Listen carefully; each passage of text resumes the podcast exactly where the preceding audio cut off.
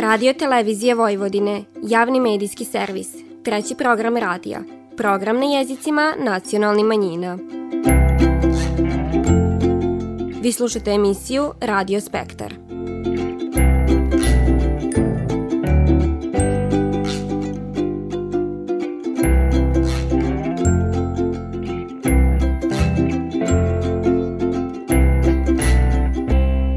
Poštivani slušaoci, dobar dan. Pratite emisiju na bunjevačkom jeziku Radio Spektar. Prošle nedelje u Tehničkoj školi Ivan Sarić u Subatici održana promocija projekta Bunjevačka kultura kod dio folklora Srbije, kojeg realizuje Bunjevačka matica i dica koja u srednjim školama pohađa izborni predmet Bunjevački jezik s elementima nacionalne kulture nus podršku Varoši Subatice. O čemu je rič čućete na početku emisije, a posle tog poslušajte kako su u Maloj Bosni i Subatici protekle radionice za izradu božićnjaka koje su okupile kako dicu, tako i starije polaznike. U nastavku emisije najavit ćemo svečani koncert Velikog tamburaškog orkestra Radio Televizije Vojvodine, koji će biti upriličan povodom 65 godina postojanja ovog orkestra, a divani ćemo i o adventu ko periodu iščekivanja Božića. Vi slušate program na bunjevačkom jeziku. Nov ciklus predmeta bunjevački jezik s elementima nacionalne kulture u srednjim školama započeo realizacijom projekta pod nazivom Bunjevačka kultura kod dio folklora Srbije, iza kojeg stoji Bunjevačka batica nus podršku Varoši Subatice. Projekat su u saradnji s profesoricom realizovali srednjoškolci, a on je obuhvatio kraće videoforme u kojima se divanio Palati Vojnić te vajarki Ani Bešlić – s idejom da se bunjevačka zajednica predstavi kako u svojoj varoši, tako i šire. O svojim iskustvima koje nose iz projekta divane učenici Majda Tumbas i Željan Gabrić, dok o projektu divani Jadranka Tikvicki, profesorica bunjevačkog jezika. Najteže je bilo zapravo e, snimiti ovaj naš glumački deo. Moram da kažem da e, smo se po meni baš dobro u tome pokazali i to je zapravo bilo najinteresantnije jer do sad nismo toliko glumili i eto, da se pokažemo i načemu novom. E, naučili smo o Palati Vojnić, e, možda koliko je zapravo dece prošlo pored Palate Vojnića nije ništa znalo o tome, možda čak i mi, e, tako da smo naučili e, dosta o bunjevačkoj kulturi. Pa najzanimljivije je bilo o Palati Vojnić, ovaj šta svašta ima iza te građevine priče. Jer iza nas su već dvi školske godine i nikako ovaj, već, već je došlo vrijeme da nešto konkretno ovaj, uradimo.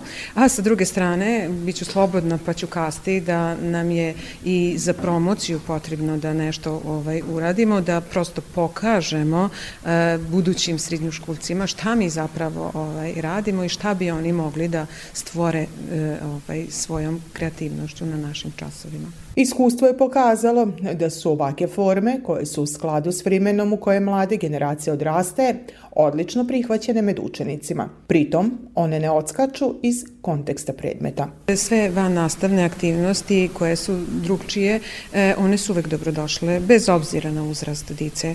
Znači, to će rado da prihvate i mali i, i, i, ovi, i ovi stariji, a ono što nas čeka, to su sad, e, jeli, u decembru mesecu radionice koje se odnose na naše praznike, a posle ovaj, ćemo opet, e, dakle, posvećivati pažnju onom što je bitno za nas, za nas bunjevce, što više radionica, tim bolje po nas, jer će do godine biti više đaka. Treća školska godina u kojoj i učenici srednjih škola imaju prilike pohađa časove bunjevačkog jezika s elementima nacionalne kulture, u Subatici broji 20 đaka.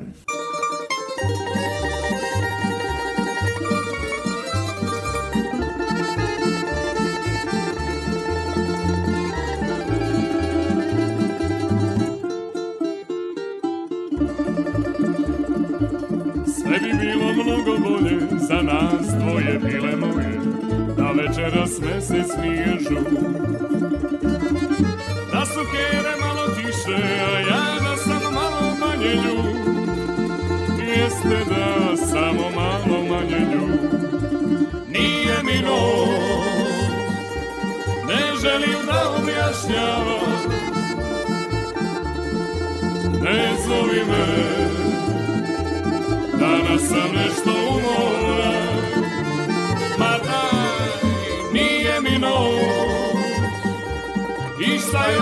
pričam sad. Daj pusti me Sutra već neću biti mlad.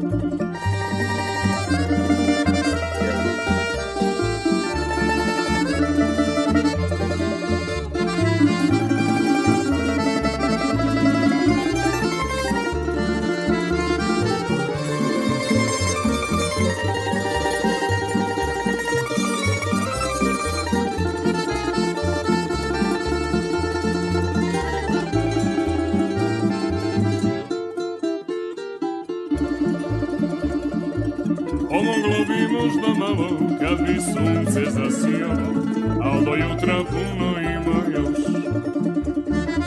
Svirci u kafani spremni za stolove društvo čeka već Jeste da, a ti ne bi pošla već. Nije mi novo, ne želim da objašnjavam. Ne zovi me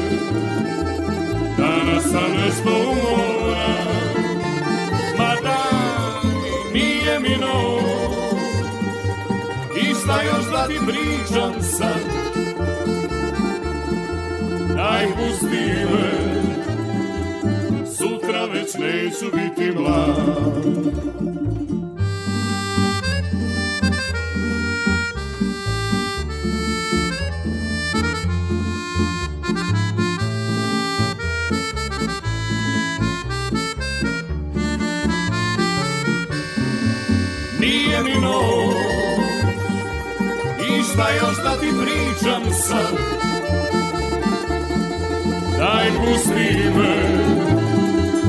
sutra već neću biti mlad. U cilju očuvanja i prinošenja običaja na generacije koje tek treba je stasat, godinama unatrag Marija Bošnjak iz Male Bosne posebno je aktivna u ovo dobo godine. Ono po čemu je poznata svakako su božićnjaci, a tamo otkaleg je cijela pripovitka krenila, organizovana je radionica Zadicu, kako bi se ona od najranijeg uzrasta upoznala s ovim dilom tradicije bunjevaca. Divane Magdalena Merković i Boris Šereš. Naučila sam kako se pravi figurice i tako stvari. Napravila sam ružu, ovcu i Isusa, Devicu Mariju i Josipa. Redovno idem na radionice, jako mi se dopada, lepo je i napravim sve više figurice, bolje, lepše. Radionica je organizovana u župi Prisvetog trojstva, a ujedno poslužila je ko najava za izložbu Božićnjaka, koja će biti organizovana prve nedelje decembra u Domu kulture u Maloj Bosni u organizaciji Udruženja građana Bunjevačka vila. O radionici divani velečasni Dragan Muharem, a u izložbi Marija Bošnjak, moderatorka radionice. Ja, mi živimo ovde u Vojvodini, u Bačkoj. Nama je kruv nešto što je temeljno, nešto što je glavna hrana, žito, jel? A u svetoj misi Isus postaje kruv koji se daruje ljudima. I Božićnjak je zapravo Betlehem u malom. Tamo imamo sve, sve ove naše vojvođanske životinje koje možda nisu bile onom Betlehemu od prije 2000 godina, ali evo, cela teologija Božića u jednom malom Božićnjaku. I kad malo dijete to vidi, on vidi zapravo sve, svu teologiju, sve, sve to pismo, sve ono što važno o Božiću, evo to je u malom Božićnjaku i neka to nauče, neka to nastave. Svi koji žele mogu doneti Božićnjak 4. decembra do 9 sati u Dom kulture Mala Bosna, a ove godine će biti e, posvećeno više dičijim radionicama i dičijim Božićnjacima. Tradicionalna izložba Božićnjaka na najlipši način uvodi nas u adventsko vrijeme. Podsjećamo, ona je zakazana za nedilju 4. decembar s početkom u 10 sati u Domu kulture u Maloj Bosni. Svirci moji još je rano, tek je ponoć tu. Svirajte mi polagano, uspavajte nju. Propio sam tri imanja, još se smije iz čokanja, pustite je neka spava, lijepa je u snu. Propio sam tri imanja, još se smije iz čokanja Pustite je, neka sanja Lijepa je u snu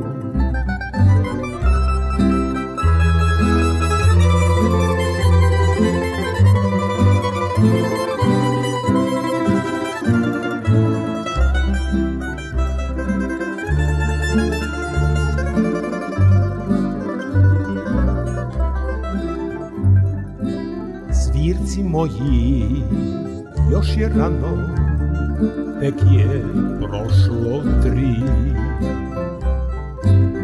Još je noć pod Jorgovanom, ona tamo spi. Izludi me kako diše, Jorgovanom sve. Neće biti nikad više to što noćas bi. Izludi me kako diše Jorgovano sve miriše Neće biti nikad više to što noćas bi. Svirci moji valja poći i noć ima kraj. Spržit će me njene oči, ubit će me sjaj. Dan se rađa, jutro rudi, budite je, nek mi sudi. Kažu zorom griješni ljudi, odlaze u raj. Dan se rađa, jutro rudi, budite je, nek mi sudi. Kažu zorom griješni ljudi, odlaze u raj.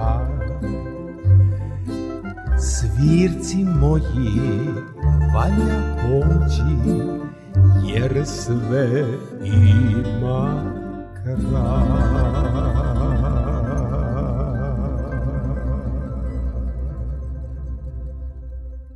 Ne raduju se samo najmlađi na dolazećem vrimenu.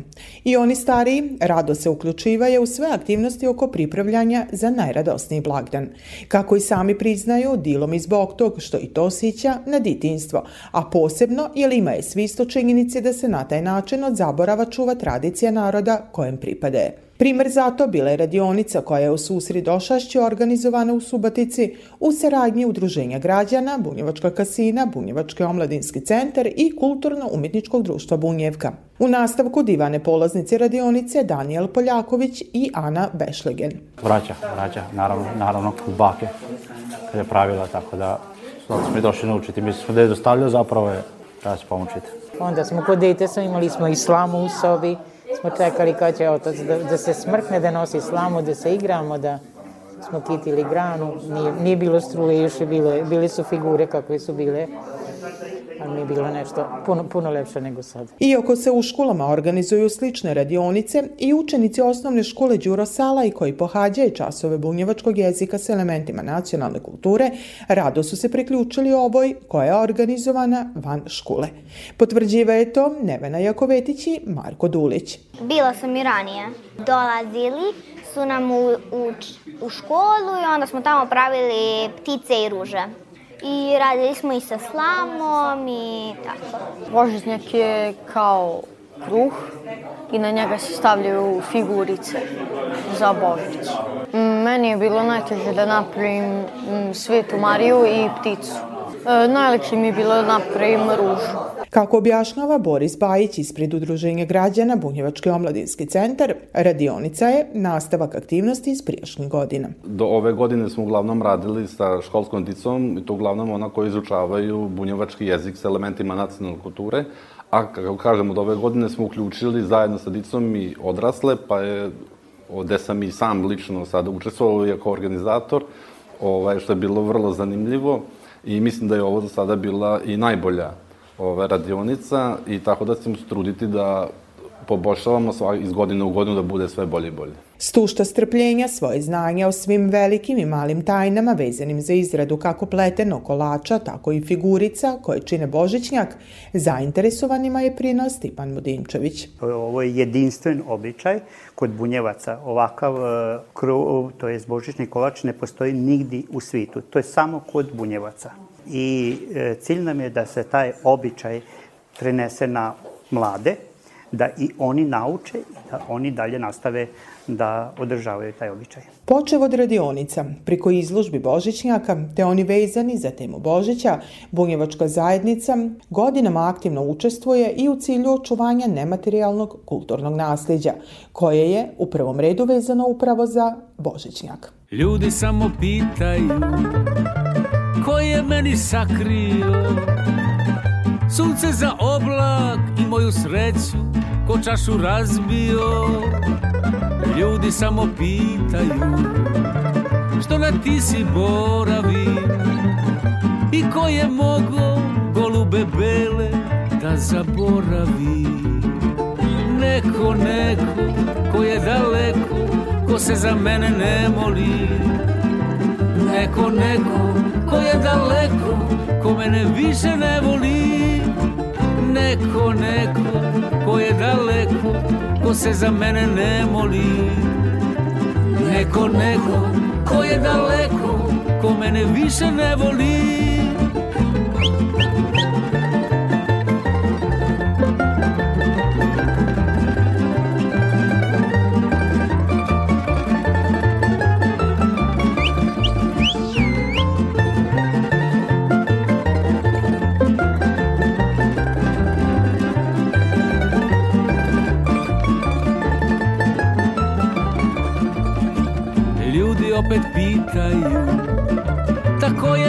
sakrio.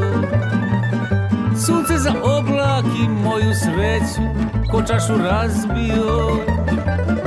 Čamac sam kupio I srce darujem Talasi sudbine neka ga nose Tamo gde stanuje. Neko, neko ko je daleko Ko se za mene ne moli. Neko, neko mene više ne voli Neko, neko ko je daleko Ko se za mene ne moli Neko, neko ko je daleko Ko mene više ne voli Ko mene više ne voli Ko mene više ne voli Šparajmo struju. Budimo odgovorni. Veliki tamburaški orkestar Radio Televizije Vojvodina obilužava 65 godina od osnivanja. Tim povodom utorak 29. novembra s početkom od 20 sati biće održan koncert koji će se uživo prenositi na prvom programu televizije i prvom programu radija pokrajinskog javnog servisa. Veliki tamburaški orkestar izvešćenik je od najpoznatijih tradicionalnih pisama, transkripcije kompozicija klasične muzike i originalne numere pisane za ovaj orkestar. Više o koncertu divani Bojan Trenkić, rokovodilac muzičke produkcije Radio Televizije Vojvodine. Biće tu i klasike, biće tu i tradicije i to muzička tradicija od severa do juga zemlje, ali i tradicija svih manjinskih zajednica koje žive zajedno sa nama na ovim prostorima. Program će upotpuniti kadgodašnji članovi orkestra, zatim dojeni vojvođanske muzike Zvonko Bogdan i Milan Prunić, koji mnogi drugi vokalni solisti. Po prvi put sa velikim taburaškim orkestrom sviraće harmonikaš Ljubiša Pavković. Tambure mi miluju dušu. I slušajući i rusku muziku i balalajke i tamborice i te pesme koje su pune sete sa predivnim tekstovima, to je ono što me neodoljivo privlači. Tokom slavljeničkog koncerta za dirigentskom palicom smjenjiveće se Zoran Mulić i Dubravko Isakov Cicko, koji su decenijama bili neizostavni dio velikog tamburaškog orkestra radio televizije Vojvodine. A tamburaška muzika pokazuje sve više vitalnost, koliko god bili sa strani udari, tako da kažem, ona i dalje je vrlo vitalna i opstaje u ovim teškim vremenima. U odnosu na prethodne starije generacije, od osnivanja recimo, gde su ljudi bili vrsni muzičari, ali nedovoljno pismeni u muzičkom smislu i neobrazovani, ali izvaredni svirači i malo, u to vreme priča imala ne, neki drugi ton i orkestar je zvučao malo drugačije, tradicionalnije.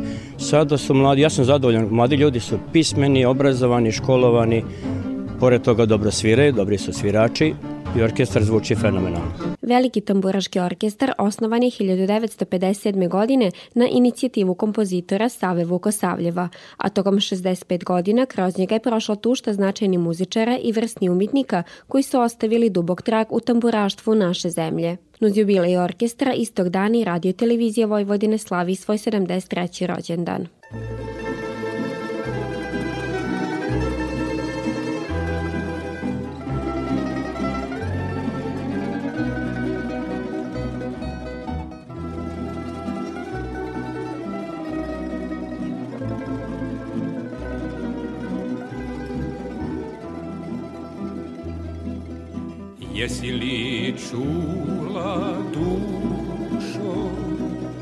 Da ponoć uzdiše Kad joj na crvenim grudima zvezdu raniše. Jesi li vidla sunce gde slavuj umire?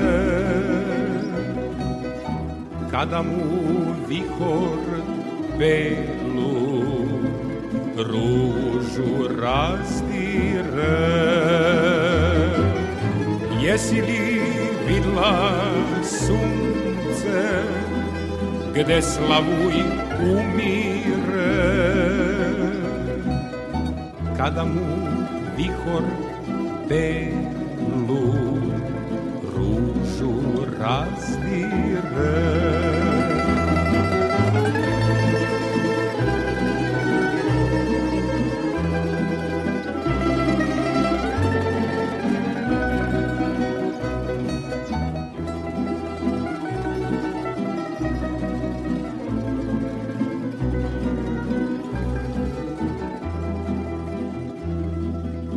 Jesi li vidla sunce gde slavuj umire? Kada mu vihor belu ružu razdire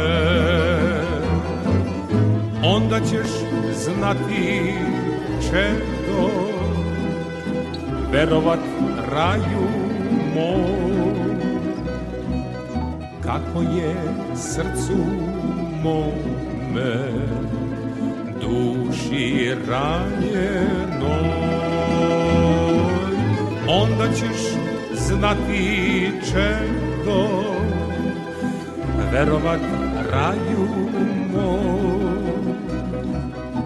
Kako je srcu mome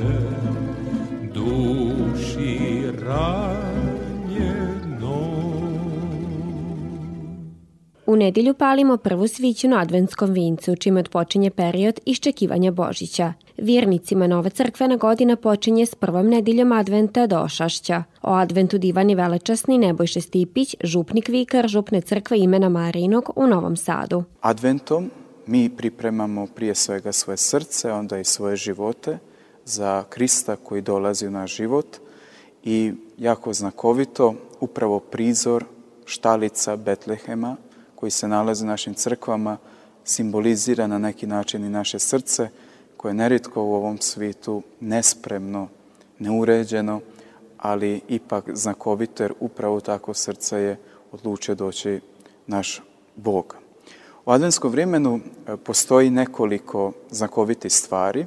Jedno od njih je da svećenik nosi misnicu, misno ruho, ljubičaste boje, označa, označava i dočekivanje nekoga, ali isto tako ono ima simboliku i korizmenog vremena, a to jeste vremena pokore i ozbiljnije priprave. Pripremamo se tako što se ispovidamo, činimo neke male pokore, da li pomažemo po kući, odričemo se nečega na šta smo navezani i više se posvećujemo molitvi. U vrijeme došašća centralno misto zauzima adventski vinac. Novijeg je datuma i sve korene ne vuče u katoličkoj crkvi, već od luteranskog pastora Johana Vihera, koji u njemu pronašao jedan smisao pripravljanja za rođenje Isusa. Karakteristično je što u adventsko vrijeme u crkvi se nalazi i adventski vinac, kojeg e, sačinjavaju četiri sviće. Te četiri sviće su ljubičaste boje i one simboliziraju određene stvari kao što su vjeru i mir, ljubav, nadu i radost. Tako je on u tome prepoznao jednu znakovitost koja prati božićno vrijeme i nama vjernicima daje jedan poticaj da svake nedelje se opredelimo da učinimo nešto vezano upravo za simboliku svake od tih svića. Advent ko vrijeme koje nas pripravlja za dolazak Isusa Krista podsjeća nas da živimo skromnije i da se kroz život vodimo dobrotom, ljubavlju i virom. Zato ne zaboravite svaki nedilje na adventsko vincu palit po jednu sviću ko simbol svitlosti i nade i u radosti dočekajte Božić, rođenje Isusa Krista.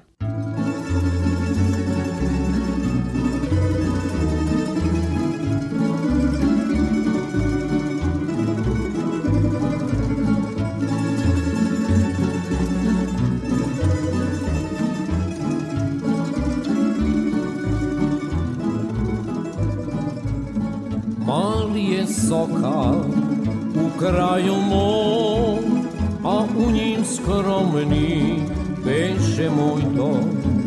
Živili tamo čestiti ljudi, sićanje na njih dugo mi budi. Živili tamo čestiti ljudi, sićanje na njih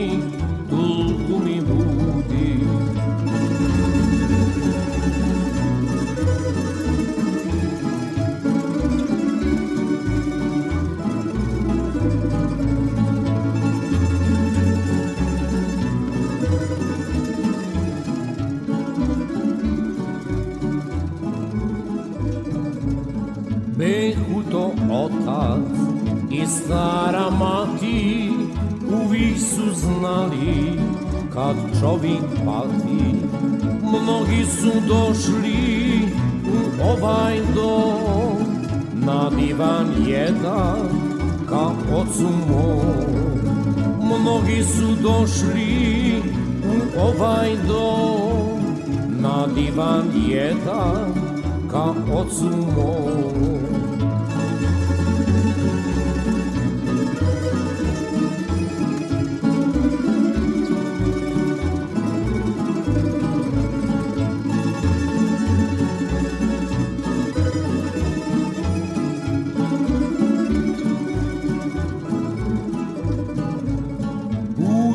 kuća u kraju mom i tamo nije više moj dom. Drugi su ljudi, vremena druga, u srcu mom ostaće tuga. Drugi su ljudi, vremena druga, u srcu mom ostaće tuga.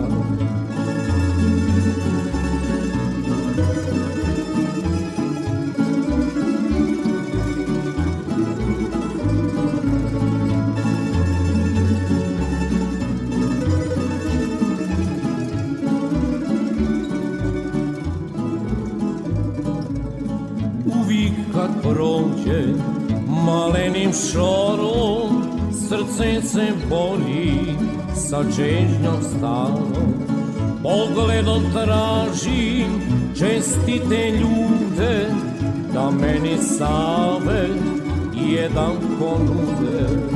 Pogledom tražim čestite ljude da meni save